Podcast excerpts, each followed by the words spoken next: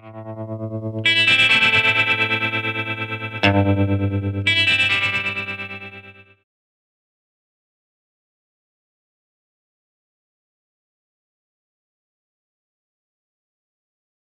Dzień dobry Państwu. Y, jest mi bardzo miło, że mogę y, zabrać Państwu trochę czasu i mam nadzieję, że to będzie y, dla Państwa ciekawe, choć wiem, że historia definicji jest traktowana tak troszkę, zwłaszcza dawna historia, o niej chciałabym przede wszystkim mówić jako taki gdzieś odległa, odległy relik przyszłości, a postaram się pokazać, że to może być naprawdę ciekawe. Mm, I bardzo dziękuję za zaproszenie raz jeszcze. Jestem związana z Festiwalem Nauki od pradawnych czasów, czyli od drugiego festiwalu, ale w, w, kawiarni po raz pierwszy, w związku z powyższym mam nadzieję, że, mm, e, że podołam temu zadaniu. E, jestem historykiem prawa. Mm, obecnie pracuję w katedrze imienia Tadeusza Mazowieckiego i w międzywydziałowych studiach indywidualnych humanistycznych Uniwersytetu Warszawskiego, ale ciągle ta pasja historyczno-prawna gdzieś tam jeszcze we mnie, we mnie tkwi. I y, troszkę zmieniłam tytuł, bo takie do mnie dochodziły głosy, trochę będzie inaczej niż na plakacie. E, myślałam, że będę mówić tylko o godzeniu się dawnych Polaków, e, ale okazało się, że sędziowie są równie interesujący i sądzenie jest równie interesujące. W związku z powyższym e, dołożyłam tutaj taki, taki moduł do tytułu, czyli będzie o tym, jak się sądzili i godzili dawni Polacy.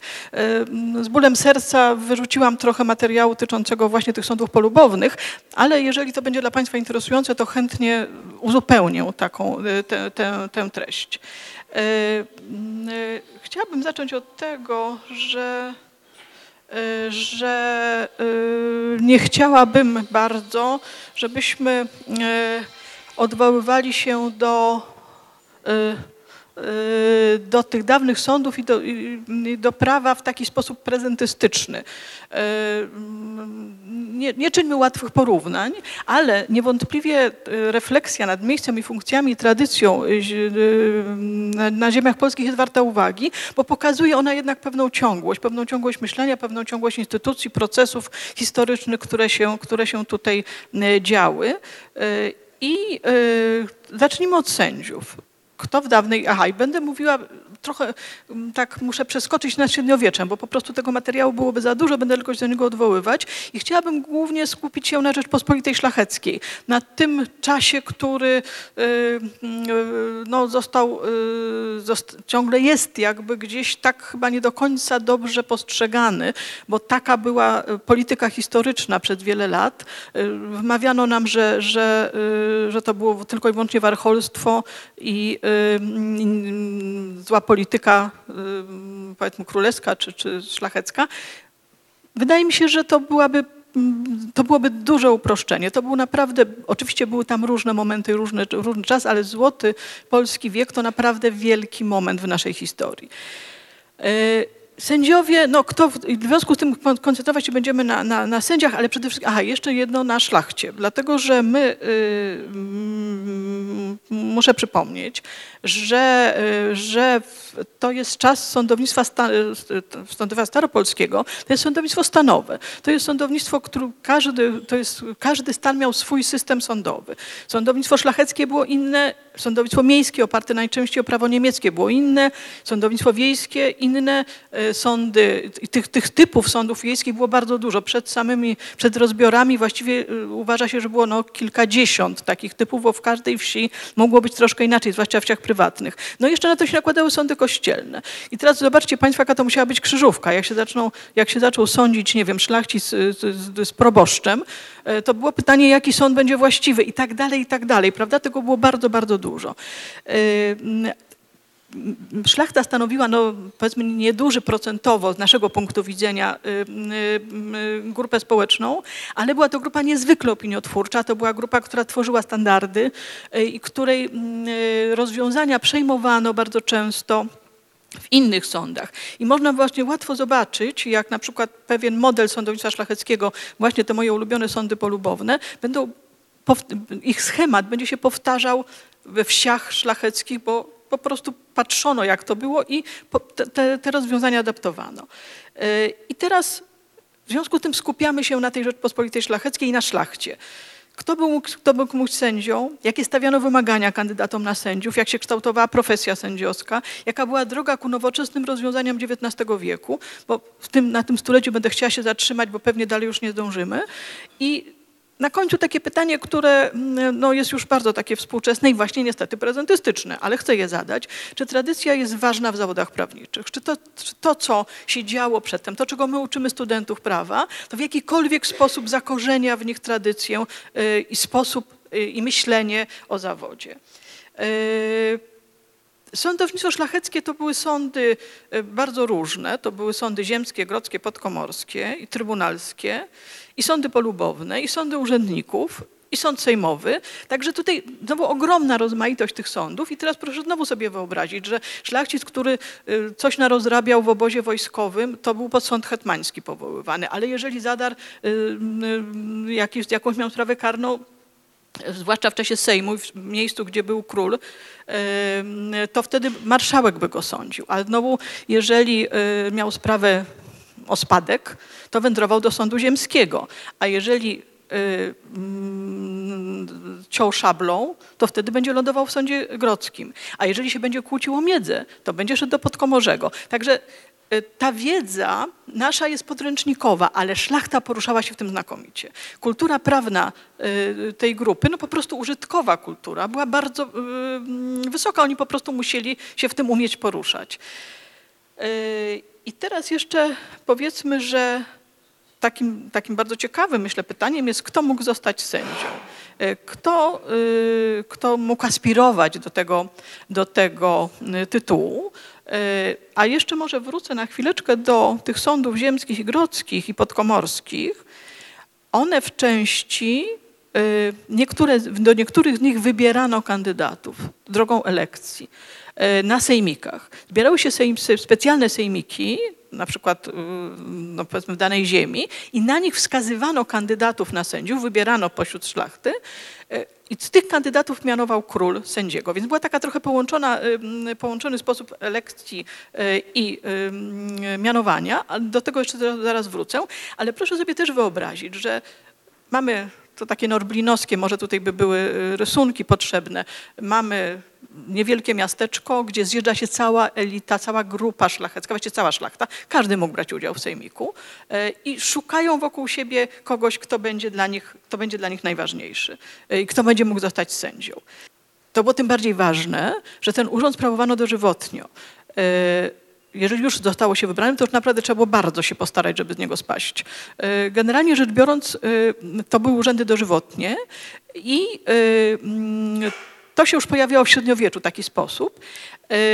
W Rzeczpospolitej Szlacheckiej też te urzędy sprawowano dożywotnio, z wyjątkiem niektórych sądów. Sądu Wyższego Szlacheckiego, o czym zaraz będę mówiła, to jest Trybunał Koronny i Litewski. I w sądach kompromisarskich to był wybór do jednej sprawy.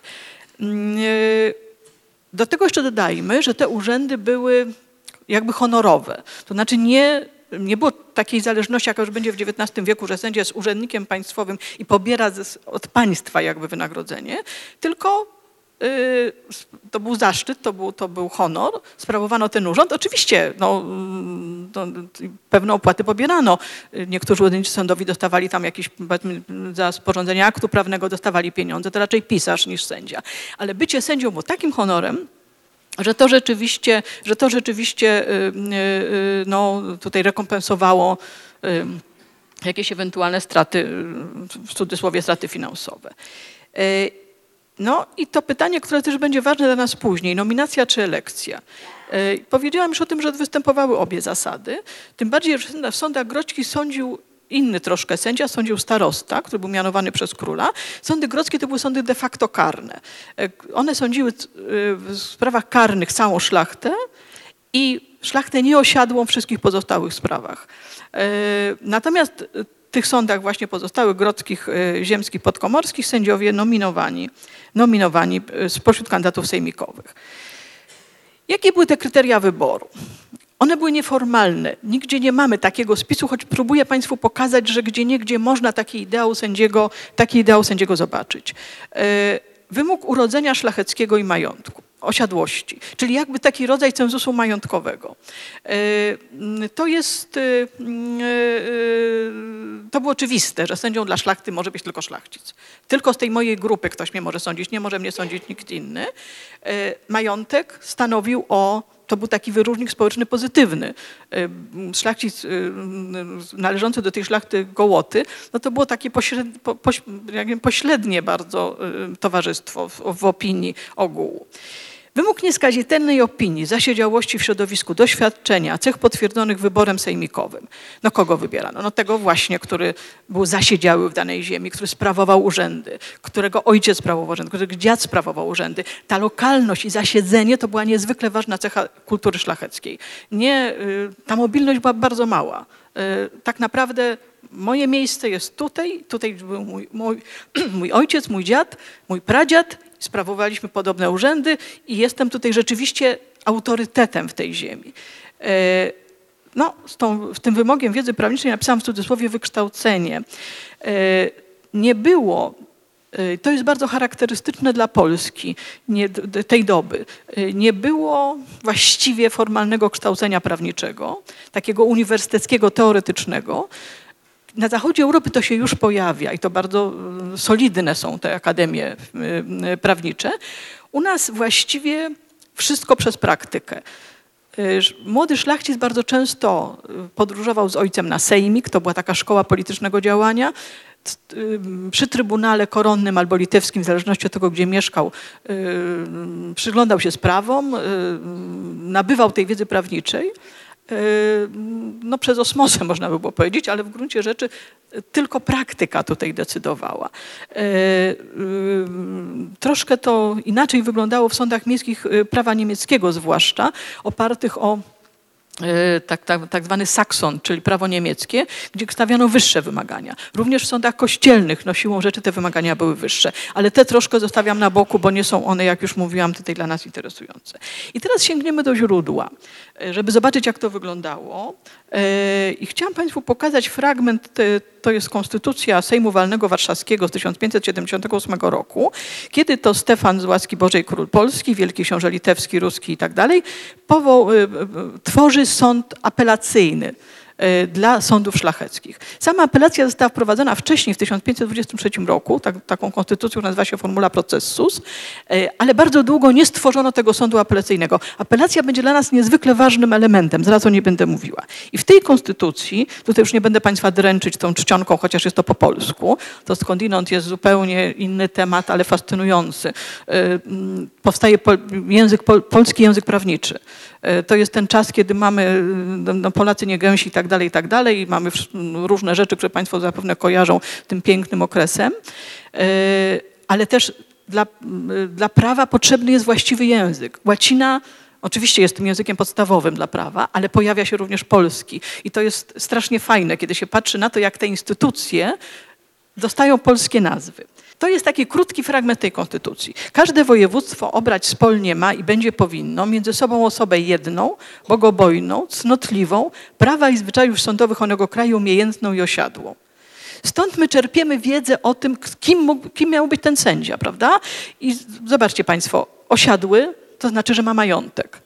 Yy, musimy wybrać wspólnie kogoś, kto będzie bogobojny, cnotliwy. No to można by było powiedzieć, no nieskazitelny moralnie dzisiaj, prawda? Czy tam nieobciążony jakimiś, jakimiś mm, tutaj y, no, wyrokami sądowymi na przykład, chociaż to, już nie, nie będzie to do końca prawda prawa i zwyczajów sądowych onego kraju umiejętną. Kraj to nie, to nie, to nie znaczy mm, Rzeczpospolita. Kraj to może być y, prowincja, to jest województwo. To troszkę inaczej to tutaj to słowo, to słowo brzmi. I to nam, to, to nam daje taki, y, taką, taką wskazówkę, kto tym sędzią mógł być. Innym źródłem, do którego chciałabym sięgnąć, żeby Państwu pokazać y, ten, tę postać sędziego, taką teoretyczną, którą tutaj próbuję namalować, to są przysięgi sędziowskie. Y, je można interpretować na dwie strony, tak bardzo pozytywnie i zobaczymy, prawda, zaraz e, jak, na co sędziowie musieli przysięgać i, to jest no taki ładny, to będą ładne teksty, zwłaszcza ten drugi. ale też można zobaczyć to troszkę tak okiem krytycznego historyka jako przykład patologii. To znaczy, jeżeli powtarzają się w przysiędze w kółko te same zastrzeżenia, że nie będę tam na przykład, no nie wiem, brał podarków, to jeżeli tych, takich przysiąg mamy 10, to znaczy tych wzorów przysiąg, to znaczy, że na pewno brali te podarki, nie ma bata, prawda? Więc, y, więc to, trzeba, to trzeba tak widzieć, ale niemniej kilka tych tekstów jest pięknych. To jest pierwsza przysięga z tego samego dokumentu, y, to znaczy z tej konstytucji y, Stefana Batorego. Mają złożyć taką przysięgę jak zwyczajni sędziowie, do tego dołożywszy, iż praktykowania żadnych kauz z nikim czynić nie mają. Czyli nie wolno im jakby no, tak zakulisowo y, y, y, tych mm, spraw roz, roz, tego roz, roz, rozkminiać, ani przestrogi, ani rady dawać, ani podarków brać, ani żeby się o to nie starał, by na te sądy był obran. No, bardzo to pięknie brzmi, prawda? Ale no, ponieważ ja tutaj nie, nie chcę Państwa też dręczyć, tych przysiąg jest bardzo, bardzo dużo i one się powtarzają, a jeszcze nie powiedziałam jednego, konstytucja to nie jest oczywiście konstytucja w naszym rozumieniu współczesnym. Konstytucja to jest uchwała jednego Sejmu Szlacheckiego. Tak to się nazywało. I w tej konstytucji i w wielu następnych te przysięgi będą tak rosły, rosły, rosły, puchły, no co jest prostym y, świadectwem, że no, nie były one tak bardzo literalnie przestrzegane. Ale niektóre są bardzo piękne i niektóre, takie, które lubię szczególnie, chciałam Państwu pokazać. Ona znowu tutaj wygląda tak ładnie, ale ja ją oczywiście tutaj pokażę, pokażę w w normalnej czcionce. To jest wzór przysięgi. Skróciłam to, bo to jest cały tekst, ale z drugiej. Ale popatrzcie Państwo, jak ona jest piękna. Jak ogranicza z dwóch stron. Ja N przysięgam, iż na tych sądach trybunalskich wedle Boga sprawiedliwie, wedle statutu Wielkiego Księstwa Litewskiego, konstytucji trybunalskich, czyli wedle prawa, prawda, bo tutaj yy, nic nie przykładając ani ujmując będę sądził. Nie folgując wysokim i podłym stanom na dostojeństwach, na urzędzie siedzącym, czyli ani wysokim, ani podłym, bo podły to znaczy niski w tym wypadku. Ani na bogatego, ani na ubogiego. Czyli nie będę patrzył ani na kogoś, kto ma kasę, ani na tego, który tej kasy nie ma, prawda? Ani na dobrodziejstwo żadnej osoby, ani na nieprzyjaciela. Na tutejszego, ani na gościa. Czyli nie będę patrzył ani na dobrodzieja, ani na kogoś, znaczy nie będę brał pod uwagę racji ani dobrodzieja, ani nieprzyjaciela na tutejszego, czyli mojego krajana, ani na gościa. Gość to znaczy ktoś, kto przyjechał do, do, do, do, do, naszej, do, naszej, do naszej ziemi. E, nie z waśni, e, nie z przyjaźni, nie z waśni, nie z bojaźni, e, ani nie spodziewając się darów i nagrody i podarków, nie bojąc się kaźni, pomsty i pogróżek, prawa pospolite przed oczyma mając. Strach jest jedną z najgorszych cech, znaczy najstraszniejszych cech sędziego, prawda? Jak się boję, to nie mogę być dobrym sędzią. E, tutaj w końcu no, w XVI wieku jesteśmy. Dokładnie te wszystkie rzeczy się pojawiają i są bardzo pięknie napisane. Nie z bojaźni, nie z waśni, nie z bojaźni. Nie na, e, nie na przyjaciela i nie na wroga. E, mam stać, no, Temida tutaj nam się kłania, prawda? Zasada niezawisłości. Jak osądzić mają? No, ja to strasznie lubię takie zdanie bardzo proste. Sądzić mają sprawiedliwie. No i kropka właściwie, tak? No to do tego zaraz jeszcze wrócimy. Ale chciałam powiedzieć tak, że y, sądownictwo szlacheckie, to jest ta różnica między Polską a zachodnią Europą, między Rzeczpospolitą szlachecką a zachodnią Europą, było w znacznym stopniu niezawisłe, a sędziowie niezależni od władzy królewskiej. Na zachodzie rodzi się w tym momencie absolutyzm, no, jest tak całkiem pod, pod, tak podrośnięty. Y, I jednym z taki, aha, jeszcze pamiętajcie Państwo, że o Monteskiuszu jeszcze nikt nie śni. Jedną z podstawowych i najważniejszych cech władzy królewskiej, atrybutem władzy królewskiej jest sądownictwo. Jest jurysdykcja. Na, władca średniowieczny i potem długo jeszcze będzie namaszczony, zwłaszcza w zachodniej Europie, jest namaszczony boskim stygmatem, boską, boską łaską, prawda? I z tego wynika jego moc jurysdykcji. Natomiast w Polsce królowie wybierani elekcyjni, oczywiście mają te, te, te mm, oleje, którymi tam się ich namaszcza przy koronacji, ale mają zupełnie inną rolę. I ich y, funkcjonowanie w stosunku do sądów jest zdecydowanie bardziej ograniczone. Sędziowie są dużo bardziej niezależni od władzy królewskiej. To będzie bardzo ważne e, w przyszłości. Tutaj proszę też zwrócić uwagę, tak trochę tam sięgam to średniowiecze, bo to też jeden z moich ulubionych epok, no ale nie mogę wszystkiego. Popatrzcie Państwo na tego monarchę, który siedzi z takim wielką ręką, z takim palcem. Ten palec, karzący palec sprawiedliwości, karząca dłoń sprawiedliwości. To nie jest to, że średniowieczny rysownik nie potrafił tego narysować. On to świetnie potrafił narysować. On właśnie nam chciał pokazać, znaczy nam jak nam, ale swoim no, współczesnym. Przecież pamiętacie, że to jest społeczeństwo nieczytające, nie, znaczy nie, nie piszące, nieczytające, prawda? Więc to jest, ten, to jest ta ręka, ten karzący miecz sprawiedliwości. I w Polsce on Rzeczpospolitej on coraz bardziej przesuwa się ku sądom szlacheckim. No i to pytanie, jak sądzić mają? Sądzić mają sprawiedliwie. To jest, wydaje mi się, tutaj można postawić kropkę i nic więcej. Można napisać całą bibliotekę i wiele tomów, ale tak naprawdę to pierwsze zdanie będzie najważniejsze. Nie ostrzegając się od prawa pospolitego, czyli podstawą sądzenia jest prawo, prawda? Czy ono jest spisane, czy ono jest niespisane, to już jest inna sprawa. Mamy znakomite statuty litewskie. Y, to zresztą taki przyczynek do rozmowy o kulturze prawnej Rzeczpospolitej, koroniarskiej, litewskiej. Litwa miała znakomicie, no, no teraz bardzo tak celebrowane, y, znakomite prawo spisane w statutach litewskich, które było czasami posiłkowo stosowane w polskim prawie. Y, w, Polsce, w Polsce nie było, w Rzeczpospolitej Szlacheckiej nie było skodyfikowanego prawa. Było prawo, tak naprawdę opierano się o prawo zwyczajowe wyłącznie. No i oczywiście Boga i sprawiedliwość Jego świętą przed oczyma, mając zgodnie z epoką i jej, jej myśleniem.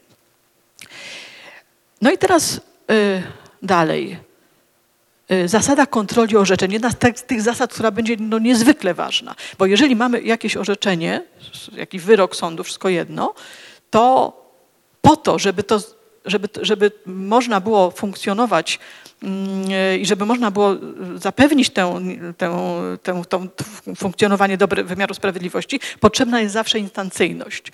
Ona się pojawiała w prawie y, kościelnym od średniowiecza, ona się pojawiała w prawie miejskim, ale szlachta, bardzo, to, to bardzo skomplikowana historia, opierała się temu pomysłowi w końcu wprowadzono apelację jako system, można się było odwołać w 1523 roku e, tą konstytucją formula processus, ale e, nie stworzono sądu właściwego. Tam były różne perypetie, to też już trudno o tym mówić. I dopiero Batory e, się złamał. Przehandlował to za podatek na wojnę z Turcją i dostał, z Moskwą, przepraszam, i dostał zgodę, dał zgodę na ten, na, ten, na, ten, na ten trybunał. Więc w tym momencie powstały najpierw koronny, potem litewski, dwa trybunały, które stanowią taki bezpiecznik, prawda? Mamy zawsze drugą instancję. No, jak one funkcjonowały, też trochę inna sprawa. No bo też ja tutaj maluję taki obraz może po, bardzo pozytywny i teoretyczny, ale chciałam powiedzieć, że na pewno nie było tak dobrze. O patologii sądownictwa szlacheckiego wiemy sporo. Yy, oczywiście byli wspaniali sędziowie, byli yy, reprezentanci no, najwyższych, yy, tak powiem, najwyższej klasy prawników ówczesnych, no ale tam się działy bardzo różne rzeczy.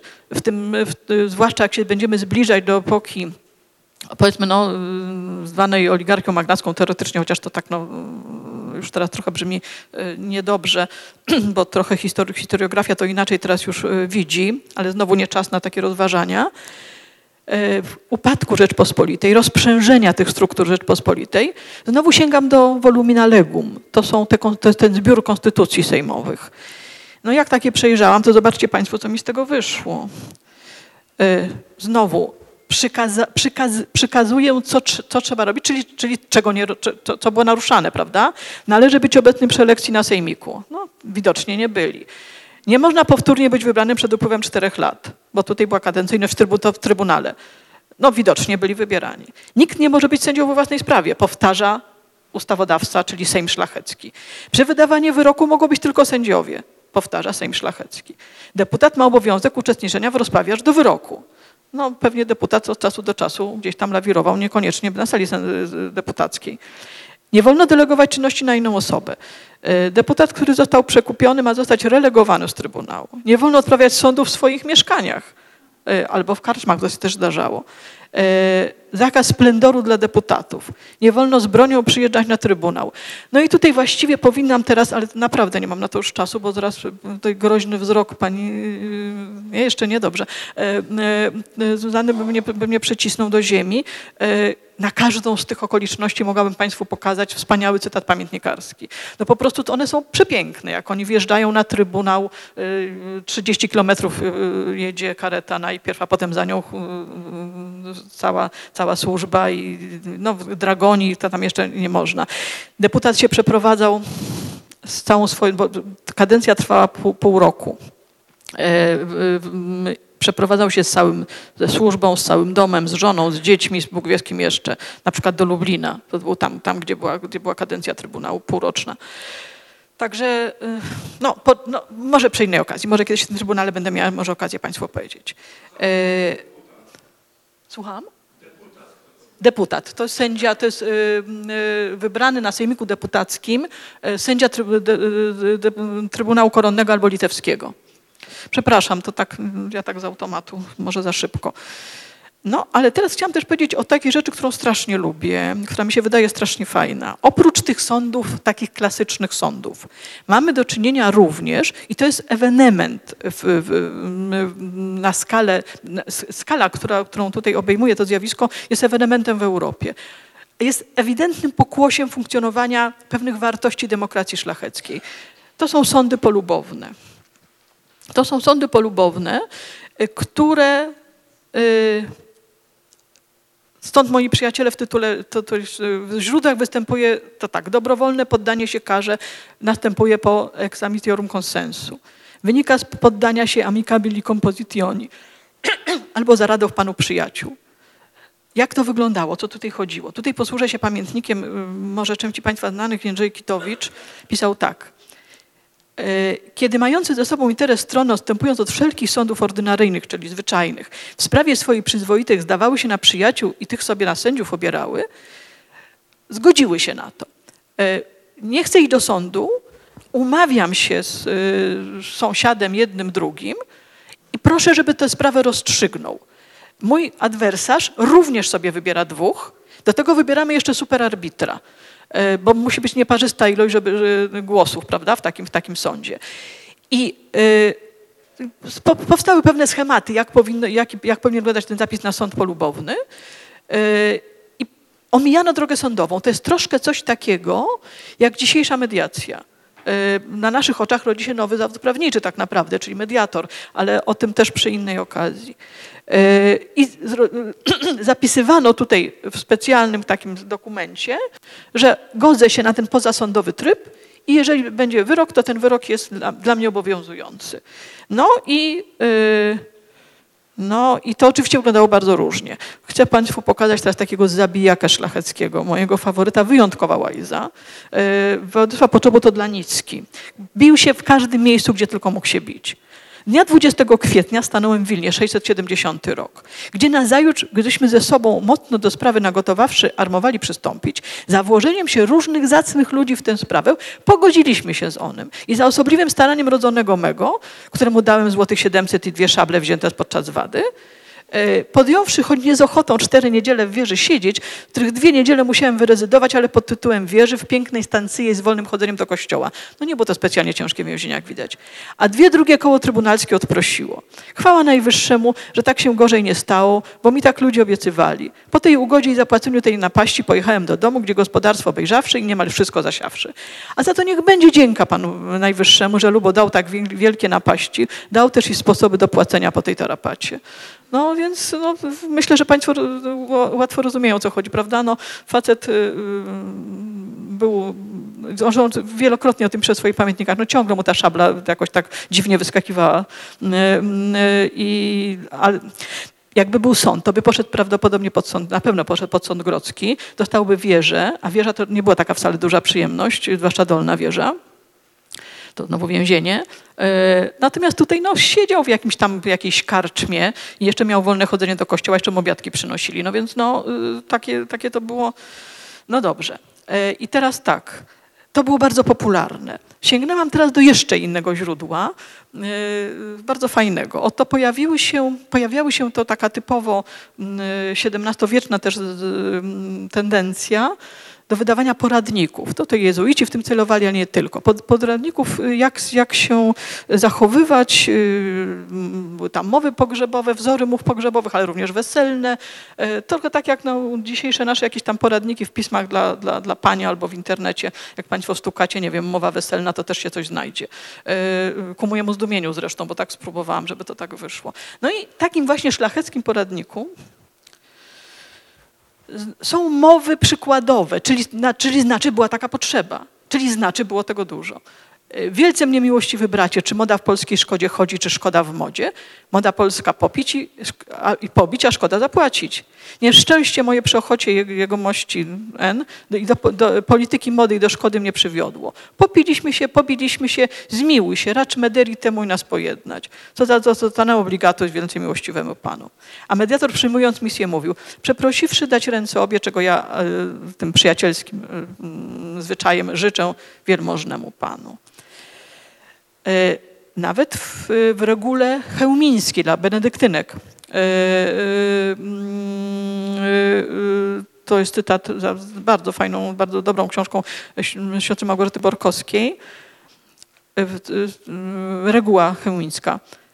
Obrony prawnej używać mogą, gdzie inaczej być nie może.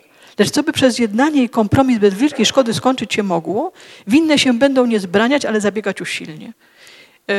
No, y, czyli znowu też w tej przestrzeni y, prawa kościelnego, y, zresztą do dzisiaj, to tak za, za, za świętym Pawłem, za listami do Koryntian, jest polecana mediacja. A siostry nie były takie znowu strasznie spolegliwe, żeby Państwo tak nie, nie wyobrażali sobie, że one tylko wyłącznie się modliły. One miały spore majątki, klasztory miały spore majątki. Mamy dobre przykłady, kiedy ksieni na koniu y, robiła zajazd, bo nie mogła inaczej wyegzekwować swojego, swojego majątku. Więc to, to, to takie, takie to były czasy. I teraz tak, w związku z tym ten sędzia, tutaj znowu nam się pojawia sędzia, tak? To jest osoba ciesząca się zaufaniem, poważaniem, powszechnie znana, pełniąca urzędy, mająca autorytet. Czyli jakby powiela nam to, pokazuje nam to ten schemat y, sędziego. Z pamiętników Stanisława Augusta. Miał przy tym, mówię o swoim stryju, dal wielkiej cierpliwości w słuchaniu procesów i procesujących się, obok rozwagi i poczucia sprawiedliwości, dzięki czemu łatwo sprawy rozpoznawał, sprawiedliwie sądził i prawie zawsze umiał zadowolić obie strony, gdy na, na, na sąd polubowny się jego zdały. Yy, te cechy tutaj są bardzo wyraźne. Yy, o, to też jest ładny kawałek. To z kolei historia domu naszego zraptularza z czasów Stanisława Augusta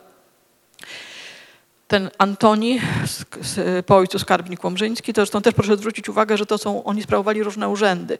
Był wenerowany powszechnie ze znajomości prawa krajowego, z rzadkich sprawach podkomorskich, granicznych, bez, bezinteresowności.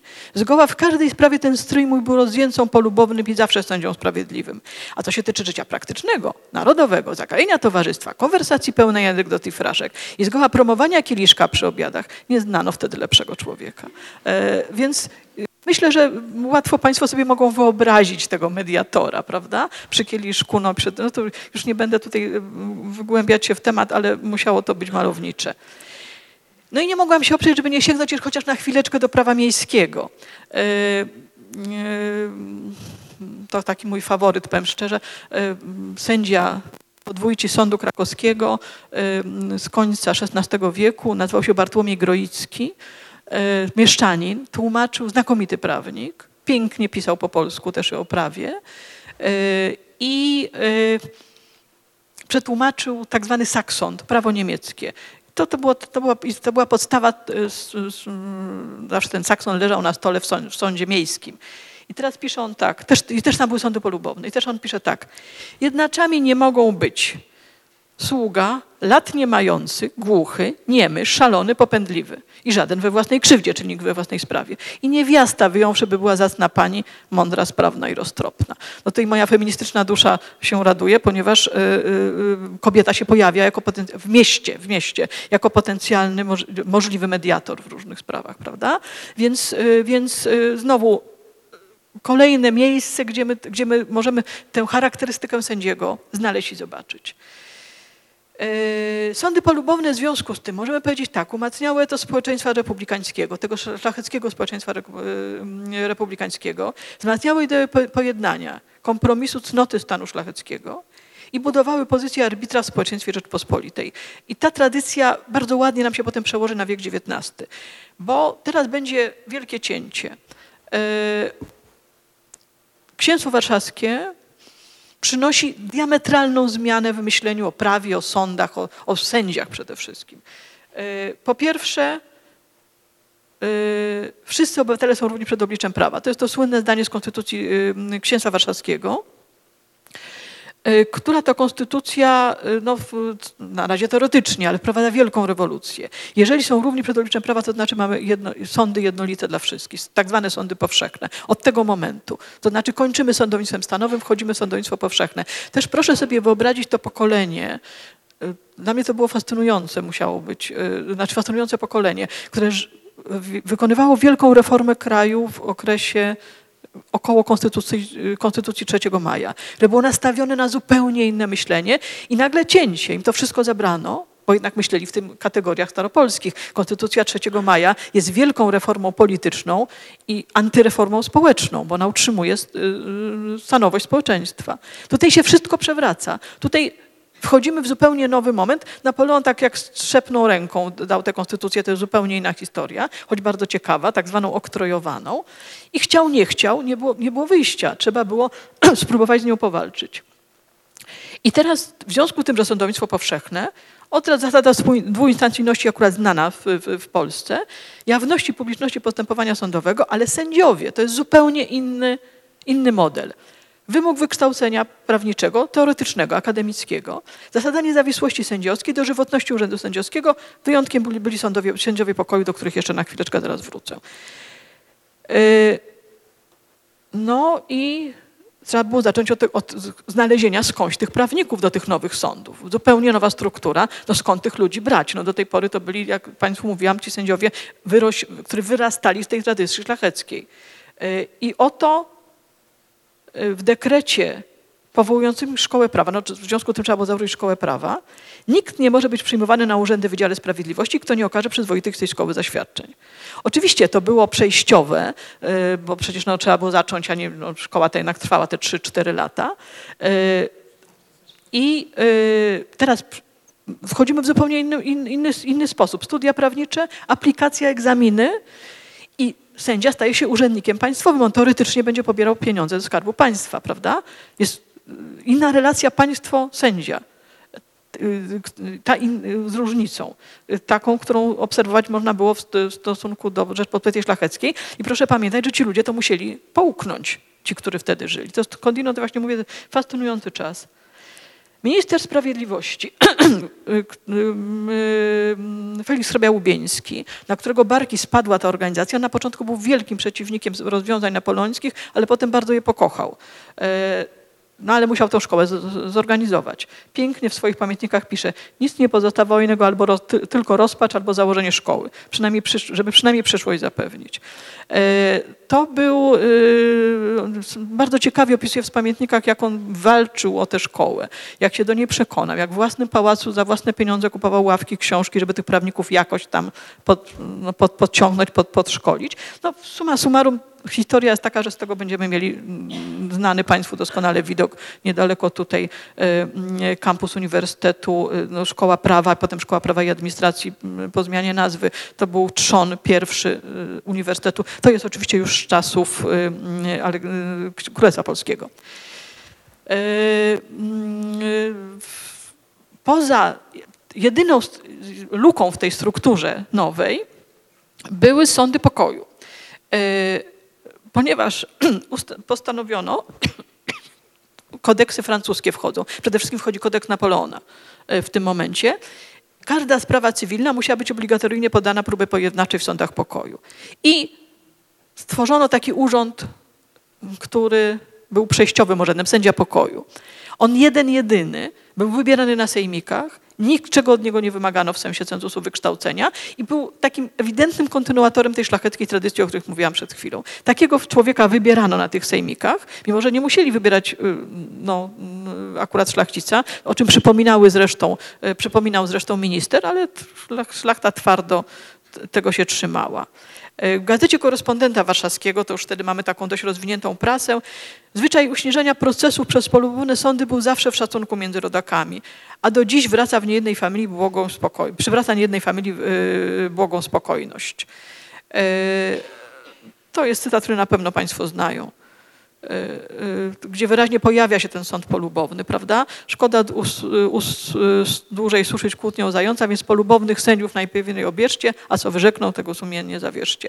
Więc to jest taki moment, w którym ta tradycja gdzieś jest przeciągnięta na, na tych sędziach pokoju. Zresztą minister budował bardzo taką dobrą y, dla siebie, taki dobry dla pomysł, żeby gdzieś pogodzić to społeczeństwo z nowym systemem sądowym. No, dał im na, na, jakby dawał im ten przykład przykład sędziego pokoju, który, który mm, reprezentował ciągłość tradycji. Temat sam sobie bardzo interesujący, na, mm, chyba też na oddzielne, na oddzielne mm, spotkanie. I teraz XIX y, y, wiek. Y, druga, ta, ta pierwsza połowa jeszcze to jest rzeczywiście ta droga sądownictwa do pełnej emancypacji. Mamy tę y, grupę prawników wykształconych, odbierających specjalistyczną edukację, mających swój język, swoje zasady, swoje rozumienie prawa, y, oparte o akademickie wykształcenie.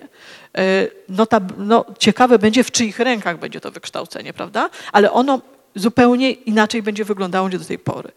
Mamy gwarancję niezawisłości sędziowskiej i nieusuwalności urzędu i one nabierają zasady, cechy, cechy mm, charakteru zasady konstytucyjnej. Bo przypominam, że jesteśmy w momencie konstytucyjnym już. E, to jest, chciałam pokazać Państwu trzecią konstytucję polską, e, to znaczy konstytucję Królestwa Polskiego, bo księ, na 3 maj księstwo i teraz królestwo. I proszę zobaczcie, sądownictwo jest konstytucyjnie niepodległe. Przez niepodległość sędziego rozumie, rozumie się służącą mu wolność w sądzeniu, bez ulegania wpływowi władzy najwyższej, ministerialnej lub jakiemukolwiek innemu względowi. E, no to jest oczywiście teoria, prawda, konstytucyjna, ale proszę zwrócić uwagę, że oto po raz pierwszy Aha, i tym razem konstytucja już nie znaczy to, co znaczyła e, w epoce staropolskiej, tylko to już jest konstytucja w sensie aktu takiego, jak dziś, jak dziś to rozumiemy.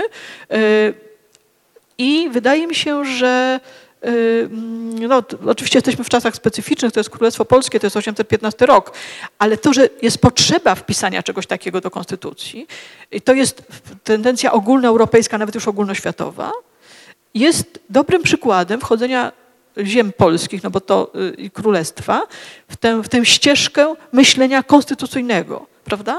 Że konstytucja była łamana, akurat to, to, to już jest inna sprawa, ale i teraz tak, sądy od połowy XIX wieku stają się miejscem sterowania jurysdykcji, czyli stosowania prawa i rozwijania jurysprudencji, czyli kształtowania poglądów na temat prawa, jego celów społecznych i funkcji. Konstrukcja państwa prawa uznaje sądy za ważny element gwarancji praw obywatelskich. I to już to w połowie XIX wieku to jest już standard, to jest już standard europejski. To, do czego będziemy dążyć, dążyć dzisiaj. No ale też trzeba pamiętać o tym, że ja tutaj też to troszkę pominęłam, ale y, nie o wszystkim pewnie można. Sądownictwo jako trzecia władza. Niezależność sądu widziana z perspektywy podziału władz, rozumiana jako separacja, napotykała na liczne ograniczenia w całej Europie. To było to, to było to ścieranie i starcie.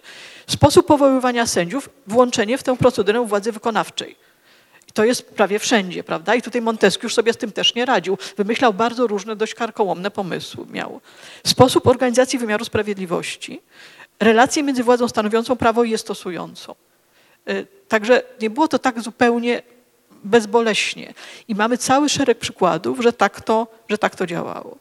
Ale summa summarum wypracowuje się na tej bazie immunitet sędziowski. To konstytucyjna zasada, zgodnie z którą sędzia rozstrzygając sprawę podlega wyłącznie konstytucji i ustawom. Przypominam, że nasz sędzia, e, że nasz sędzia szlachecki sądził na podstawie prawa. Prawda? On, tam, tam, tam, tam były te takie no, niezbyt może mm, dokładne z naszego punktu widzenia opisy, ale bardzo wyraźne. Sędzia nie podlega żadnym naciskom i zależnościom z zewnątrz. Niezawisłość sędziowska broni sędziego przed bezpośrednim naciskiem strony, ze strony administracji, ustawodawcy, zapewnia mu nieusuwalność z urzędu, niezawisłość jest y, niezależnością w orzekaniu. To jest taka druga kardynalna zasada tej, tego immunitetu sędziowskiego. I kontrola prawidłowości orzeczeń należy wyłącznie do innego sądu i odbywa się w trybie określonym prawem. W XIX wieku y, to jest apelacja i kasacja. Dla, dla Królestwa na przykład to była, księstwa też Rada Stanu, y, tam potem Sąd Najwyższy, rewizja, Sąd Najwyższej Instancji, Sąd Apelacyjny w Królestwie Polskim. A w naszej przeszłości, że tak powiem, szlacheckiej, to był ten, to, to był ten trybunał, to był ten, ten kontrolujący, czyli jakby system jest znany, jest, ta tradycja już jest, prawda, od dawna, dawna zakorzeniona. E, jak to zakończyć? E, patrząc na zegarek, ale zmieściłam się. E, czy, czy ważna jest tradycja w zawodach prawniczych? No myślę, że tak, że świadomość instytucji i korzeni, waga imponderabiliów, o których tutaj próbowałam powiedzieć, kultura prawna, to są te wartości, które, na których buduje tradycja dzisiejsze sądownictwo w Europie i w Polsce. No, y, tutaj nie chciałem teraz wchodzić w bardzo takie prezentetyczne rozważania, ale myślę, że starałam się pokazać Państwu, że te wszystkie rzeczy nie wzięły się znikąd że jeżeli my pokazujemy to studentom, jeżeli uczymy ich, że te zasady są niezbywalne, y, dziś, y, one wyrosły z tradycji, to chyba jest to dla nich taki silny punkt zakorzenienia, że, nie biorę, że to się wszystko nie bierze znikąd. Choć oczywiście od połowy stulecia XIX y, nie odbywało się we wszystkich krajach Europy bez różno, rozmaitych perturbacji. I chyba taki tym, tą, tą, tą planszą o immunitecie chciałabym zakończyć. Dziękuję pięknie.